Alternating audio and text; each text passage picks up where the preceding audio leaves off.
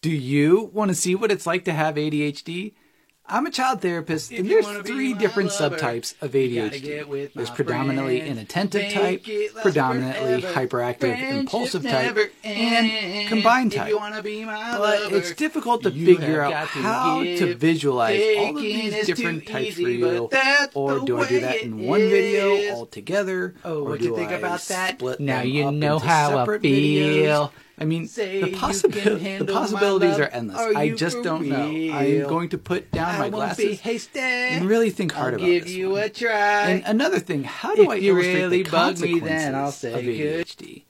Because they're just symptoms unless they're Yo, creating I'll impairments. tell you what I want, what I So really, really really want. So tell me what you want, what you really, really want. So really tell me what you want, what you really, I really want. I wanna, will I wanna, figure it out. I wanna, I wanna Oh, really, really, really wanna zig a Maybe zig. I can use oh. sunglasses and compare them to my glasses and show the difference in how those look.